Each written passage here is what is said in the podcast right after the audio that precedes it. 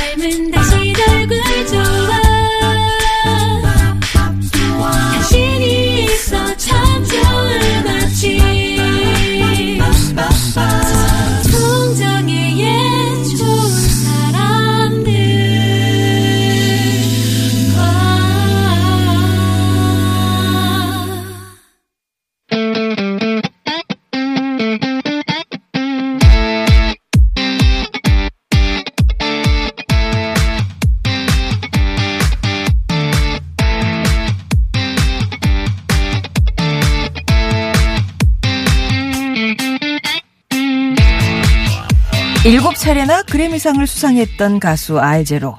그에게 있어 음악은 사람을 치유하고 위로하는 것이었다는데요. 좋은 사람들 앞에 내어놓는 일상을 치유하는 음악 처방전 김학선의 확실한 음악. 오늘도 음악평론가 김학선 씨 오셨습니다. 안녕하세요. 안녕하세요. 오시는 길은 괜찮으셨어요? 네, 저는 지하철을 타고 와서. 근데 아. 사람이 좀 많더라고요, 예, 확실히. 예. 그래서 확실한 방법을 이용하셔서 네. 오셨네요. 예. 맞습니다. 특히 그 인천 쪽에서 오시는 분들 되게 오늘 고생 많이 하시는데. 네, 또 이게 지하철 타고 와도 약간 그 지연될 아, 때도 있어서 맞아요, 맞아요. 마음을 좀 졸였는데 또, 네, 음. 다행히 제때 도착해서 왔습니다. 자, 오늘 같은 날 어떤 음악을 들어보면 좋을지. 네. 예. 저희는- 왜 웃으세요? 예전처럼 뭔가 센 음악은 아니고요. 네. 차분한 팝 음악, 차분하진 뭐 차분한 음악도 있고, 네, 팝 음악을 들고 왔는데 음. 오늘은 영국을 대표하는 팝스타 조지 마이클 소개해드리려고 왔습니다. 조지 마이클. 네. 예. 원래 본명이 그리스계 영국인이거든요. 아버님이 그리스계 쪽이신데 본명이 좀 어려워요. 음. 게오로기오스, 키리아코스, 파나요투. 네. 조지 마이클이 좋네요. 네, 그렇죠. 조지 마이클이 훨씬 편하죠. 네네. 이 조지 마이클은 뭐 유명하지만 Wham의 멤버로 처음 이름을 알렸죠. 그 Wham의 멤버가 조지 마이클과 앤드류 리즐리 네. 구성되어 있는데 이 둘은 어릴 때부터 친구 고등학교 동창이라고 그래요. 아. 그래서 같이 이제 팀을 자연스럽게 하게 됐는데 조지 마이클이 메인 보컬과 작곡, 프로듀서 역할까지 거의 모든 음악적 작업을 다 도맡아 했었고 앤드류 리즐리는 기타리스트였고 그리고 약간 잘생긴 역할을 아, 맡았습니다. 그 그룹의 잘생김 역할. 네, 잘생김. 어, 조지 마이클도. 잘생겼는데 그 네. 어릴 근데 앤드류가 처음 데뷔했을 때는 많이 주목을 받았다 그래요. 아, 잘생겨서 그래서 동그랗게. 저도 예. 어릴 때 딱 보면은 그냥 앤드류한테 먼저 아. 눈이 가더라고요. 네, 근데 네. 이후에 이제 점점 유명해지면서 아 음악은 저 사람이 다 하는구나. 아. 조지 마이클에게 많은 스포트라이트가 비쳤는데요. 특히 2집이 Wham의 2집이 정말 많은 인기를 얻었는데 Wake Me Up Before You Go-Go 이 음. 네. 노래가 빌보드 싱글 차트 1위를 차지했고 곧바로 뭐 Careless Whisper 그리고 Everything She Wants 같은 노래가 음. 연달아 1위에 오르면서 한 장의 앨범에서만 빌보드 싱글 차트 1위 곡이 세 곡이나. 음. 네. 근데 86년에 팀이 해체돼요. 근데 음. 팀 안에서 뭐 비중이나 역할이 워낙 차이가 커서 사실상 조지 마이클의 팀이나 마찬가지였긴 했는데 그러다 보니까 뭐 이렇게 유혹도 많아지고 솔로 작업 같이 하자는 뭐 어, 그런 그쵸. 거. 예, 그리고 네. 사실 앤드류 리즐리 입장에서는 점점 더 약간 소외되는 느낌도 음. 많이 받을 거고 네. 그러면서 자연스럽게 팀이 해체가 됐는데 팀 해체 뒤에 뭐 조지 마이클은 더 큰 팝스타가 됐고 앤드류 리즐리는 이제 점점 잊혀지는 잊혀졌죠. 예. 근데 그 영, 재밌는 게 영화 그 여자 그 남, 그 여자 작사 그 남자 작곡이라는 아, 영화가 예. 있거든요. 거기에서 휴 그랜트가 연기한 알렉스라는 배역이 있는데 음. 이게 그 앤드류 리즐리를 모티브로 해서 만들었다는 얘기가 있더라고요. 아. 이게 그 알렉스, 그러니까 휴 그랜트도 원래 남성 인기 듀오였다가 해체된 뒤에 나머지 한 명은 슈퍼스타가 되고 아, 빛을 못 보는 나머지 네. 일 1인. 그리고 네. 예, 그 휴그랜트는 빛을 못 보고 이제 막 여러 삼류 행사 같은 아. 곳을 전전하는 그런 배역을 오. 맡는데 그게 어. 약간 앤드류 리즐리를 모티브로 해서 만들었다고 하더라고요. 그렇군요. 네. 예. 그러면 이제 조지 마이클 오늘 만나는 아티스트인데 첫 곡은 Wham의 노래서 그렇죠. 네, 네. 조지 마이클의 위상을 전 세계에 알린 히트곡 예. Careless Whisper 준비했는데요. 네. 85년 2월 6일부터 3주간 연속 1위를 차지했고 그의 빌보드 최우수 싱글로 선정될 만큼 많은 인기를 얻었어요. 근데 아. 한국에서도 인기가 워낙 많았잖아요. 네네. 그래갖고 특히 도입부에 색스폰 연주가 나오는데 이게 아직까지도 방송 같은 데서 뭔가 이게 끈적거리거나 아, 맞아. 느끼한 무드 네. 연출할 때면 네. 이 곡이 어김없이 흘러나오곤 하죠. 네, 뭔가 무드 잡을 때. 그렇죠. 예. 네. 자, 그러면 Careless Whisper 준비하는데요. 일단 그 전에 사고 소식 좀 전해드리면 올림픽대로 공항 방향으로 동작대교와 한강대교 사이 3차로에서 승용차 화물차 부딪히는 사고가 있었습니다. 또 서울 외곽순환고속도로 일산에서 판교 방향 서운 분기점 부근 4차로에는 화물차가 고장나 서 있으니까 참고하시기 바랍니다. Wham의 노래 가운데서 듣습니다. Careless Whisper.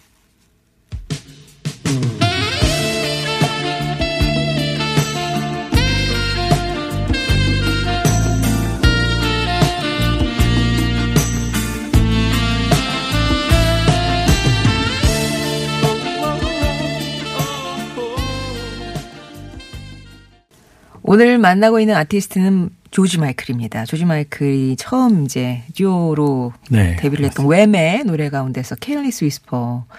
그러네요. 방송을 듣다 보니 마침 이 그 디스크가 있어서 찍어서 보내주신다면서 김기성 님이 이거 옛날에 그 둘이 맞습니다. 사진 예, 보내주시네요. 예. 조지 마이클 두 번째로 들어볼 노래는 어떤 노래예요? 네, Faith 노래 갖고 왔는데 솔로 데뷔곡인데요. 아, 네. Wham의 뭐 9할, 뭐 8할, 9할은 조지 마이클이었던 만큼 솔로 활동과 이렇게 다를 게 없었지만 자신의 이름을 내걸고 이제 작업하는 건 분명 다른 느낌이었을 거예요. 그래서 아. 네. 팀을 해체하고 이듬해 이제 첫 앨범 Faith를 발표했는데 Wham으로 이미 슈퍼스타의 반열에 오르긴 했지만 Faith로 그 위상을 또 한 번 넘어서는 네, 네. 정말 엄청난 성공을 거둡니다. 근데 그 자켓이 가죽 자켓 입은 게 음반 커버가 굉장히 유명한데 조지 마이클 하면 이게 사람들이 딱 떠오르는 이미지가 있어요. 뭐 가죽 자켓, 선글라스, 그리고 네. 여기 십자가 귀- 네, 귀걸이가 귀걸이. 있는데 그때 딱 그 자켓에 그렇게 나오거든요. 음. 약간 그때 이제 패션 아이템인데 이 성공을 이렇게 숫자 같은 걸로 얘기하면 미국과 영국을 비롯해서 이제 5개국에서 앨범 차트 1위에 올랐고 그리고 2,500만 장 전 세계적으로. 그러니까 지금 생각하면 네. 정말 상상이 안 가. 2,500만 명이 그 앨범을 갖고 있다는 생각을 하면 그리고 그래미 어워즈에서 올해 앨범상을 수상하면서 이제 음악적으로도 최고의 찬사를 음. 받았고요. 그리고 이 한 장의 앨범에서 시- 빌보드 싱글 차트 1위 곡이 4곡이나 네. 나왔어요. 네. 그래서 이 한 장의 앨범만으로도 조지 마이클은 이제 팝 역사에서 영원히 남을 자격을 갖췄다고 할 수 있는데 아, 예. 당시에 이제 팝의 황제가 마이클 잭슨 이라고 이제 많이 칭해졌는데 음. 그의 약간 라이벌처럼 백인 흑인 네. 마이클 잭슨, 백인 조지 마이클 약간 그런 구도를 아. 만들기도 했었죠. 그래서 야. 근데 그 한 장의 앨범 안에 뭐 팝, R&B, 펑크, 재즈 같은 다양한 스타일의 음악을 담았는데 백인인데 약간 흑인처럼 노래를 하거든요. 뭐 그런 스타일을 부- Blue Eyed Soul이라고 많이 그러는데 그런 R&B 스타일의 창법으로 이렇게 완전히 정말 탁월한 노래 실력을 선보였고 음. 예. 그리고 여기에다가 이제 1집 모든 곡을 직접 다 만들었거든요. 그러니까 네. 거의 완전체 같은 아티스트였죠. 그래서 그리고 제가 오늘 그러니까 어제 오늘 뭐 새로 다시 들으면서 느낀 건데 지금 몇십 년 지난데도 그쵸 하나도 안 촌스럽지가. 정말 세련된 느낌이죠. 뭐 이렇게 나와가지고 Faith가 이렇게 성공을 거뒀으니 아 진짜 솔로 하길 잘했어 이런 그렇죠. 생각이 들었겠죠. 들었겠죠. 모든 걸 자기가 모든 영광을 자기가 다 갖고. 아. 예. 근데 이 Faith는 빌보드 1위 차 1위를 차지한 건 물론이고 그 연말에 가장 뭐 뛰어난 노래 이런 걸 뽑거든요. 근데 네. 연말 결산에서 1위를 차지할 만큼 87년을 대표하는 곡이었고 그리고 딱 3분짜리 되게 짧은데 네. 그 방금 말씀드린 그 R&B 스타일의 창법에 그 리듬감을 정말 타고났거든요. 노래에서 막 그루브가 그냥 자- 자연스레 느껴지는데 그런 조지 마이클의 보컬 퍼포먼스로 확인하기에 이렇게 부족함이 음. 없는 곡이고 그리고 젊은 세대들에게는 림프 비스킷이라고 nu metal 밴드가 네. 있는데 그 커버곡이 하나 있어서 아. 그 리메이크 곡으로도 좀 유명합니다. 이 약간 이 헉, 헥헥거리는 네, 맞습니다. 왠지 불티 네. 막 전영록 전영록 전영록 불티 막처럼 맞습니다. 헥헥거리는 그렇습니다. 조지 마이클의 Faith 들을게요.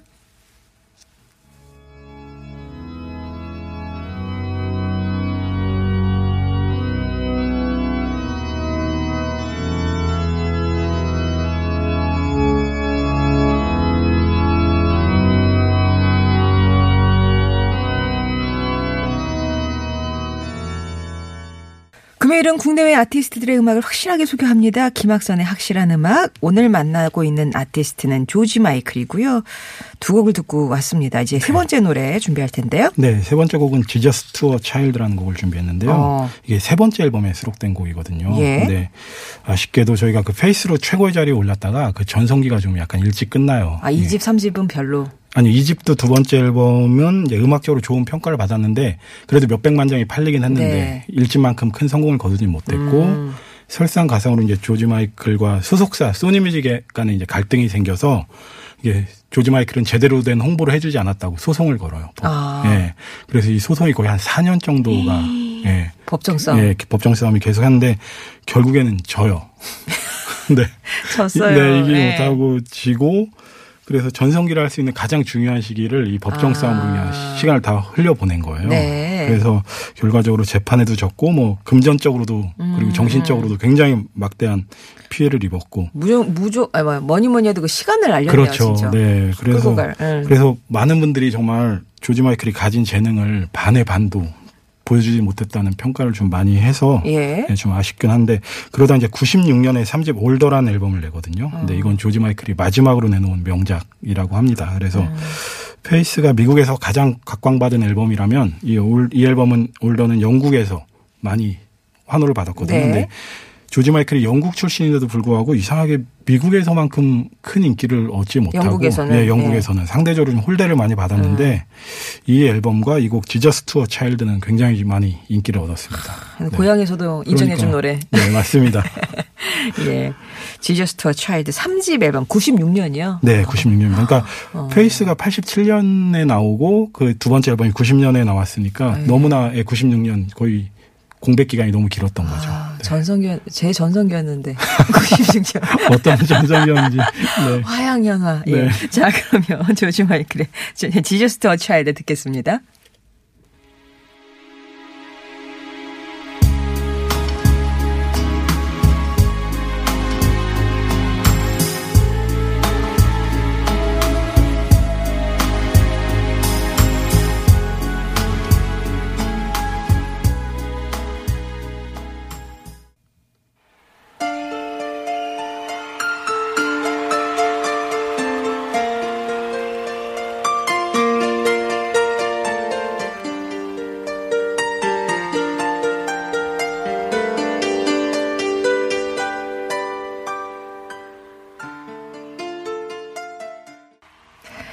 오늘 만나고 있는 아티스트 조지 마이클이고요. 어, 박수 소리 들리는 거 보니까 라이브 버전 네. 예, Tonight이란 곡이었습니다. 네, 이 곡은 지금까지 조, 조지 마이클이 다 만든 곡을 들려드렸는데 네. 이번 곡은 조지 마이클이 아니고 엘튼 존의 노래입니다. 엘튼 존. 네, 둘이 친했죠, 참. 네, 그렇죠. 음. 그리고 엘튼 존과 엘튼 존의 파트너가 있거든요. 작사가 버니 토핀이라고 음. 엘튼 존의 노래를 거의 전담해서 가사를 쓰는 작사가가 있었는데 이 두 명에게 바치는 헌정 앨범이 있어요. Two Rooms라는 네. 헌정 앨범이 있는데 조지 마이클이 여기에 참여해서 이 곡을 불렀는데 이 원곡은 엘튼 존이 76년에 발표한 네, 어. 노래입니다. 근데 네. 조지 마이클이 다시 불렀고 그리고 지난번에 저희가 퀸 노래 소개해 드리면서 Somebody to Love를 어. 조지 마이클 버전으로 예, 소개해 드렸잖아요. 예, 예. 근데 그것도 그렇고 이, 이 Tonight도 그렇고 다른 가수의 곡을 정말 기가 막히게 잘 불러요. 아, 남의 노래도 잘. 부르고. 네. 네. 그리고 아예, 아예 그래서 Songs from the Last Century라고 조지 마이클이 리메이크 곡만 모은 음. 앨범이 있을 정도로 예.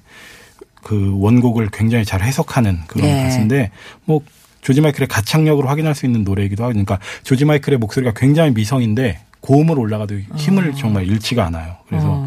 보통 조지 마이클의 노래를 평가할 때 듣기는 편한데 네. 따라 부르려면 너무 어렵다. 아. 약간 그런 대명사처럼 되어 있습니다. 네. 그런데 남의 가수 노래는 이렇게 잘 소화하는데 다른 가수들이 조지 마이클 노래를 소화하면 또 그 맛이 안 나니까. 아, 네. 그러고 보니 뭐, 저, 어, 아까 저, 림스버스키 비스킷. 예, 빼, 빼, 빼고는 뭐 크게. 그렇죠. 조지 마이클 노래 뭐. 뭐 히트한 게. 없죠. 네. 어, 그렇습니다. 조지 마이클. 아마 남성 팬이 많을까요? 여성 팬이 많을까요?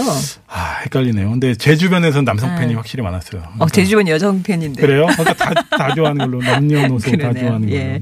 TBS 라이드님이 평소에도 알찬데 금요일 코너는 정말 사랑입니다. 아, 라고 감사합니다. 이 확실한 네. 음악 애정을 표해 주셨고요. 그러면 노래 한 곡을 더 들을 시간이 있거든요. 네, 예, 마지막. 곡으로 예. 제가 왬의 노래를 들려 갖고 왔는데 레, Last Christmas, Last Christmas 아. 예, 네. 정말. 사실 크리스마스도 이미 지나버렸고 음. 다가올 크리스마스는 너무 멀긴 하지만 그래도 조지 마이클을 이야기하는데 이 노래를 빼놓을 수 없을 것 같고 예. 또 때마침 지금 또 눈이 하얗게 오고 있네요. 어. 네. 어, 아, 뭐 얘기, 저 그러니까 얘기 보고, 보고 아닙니다. 보신 건 아니죠? 제가 선곡은 어제 어제 했는데 네.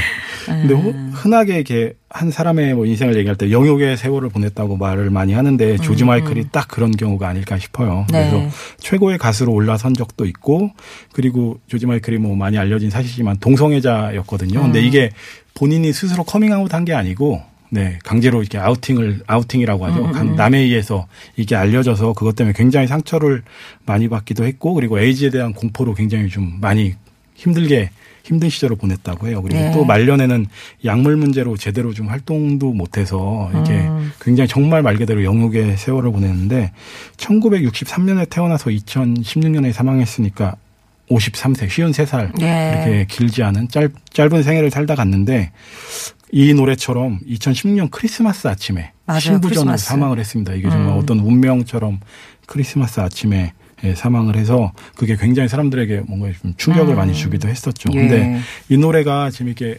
유명하긴 정말 유명한데 빌보드 차트에는 못 올랐어요. 이게 아, 그래요? 네, 1984년 영국에서만 싱글로 발매가 음, 되고 음. 이후에 86년 정규 앨범엔 들어갔는데 이걸 미국에서는 싱글로 발매를 안 해서 음. 빌보드 차트에는 오르지는 못하고 예. 네, 그냥 빌보드 차트에 오르지는 못했지만 전 세계적으로 유명한 노래. 그렇죠. 우리나라만 사랑한 노래는 아닌 거죠. 네, 전전 세계적으로. 세계에서 그냥 가장 유명한 이제 캐롤이 막 고전이 돼 버렸죠. 네, 네. 정말 크리스마스 하면 또 조지 마이클 이게 네, 거의 뭐 연관되어 나타나는 그런 단어니까 이름이니까요. 네, 네. 자, 그러면 Last Christmas를 들으면서 어, 김학선 평론가와는 인사 나누도록 하겠습니다. 다음에 또 멋진 아티스트 기대할게요. 네, 고맙습니다. 고맙습니다.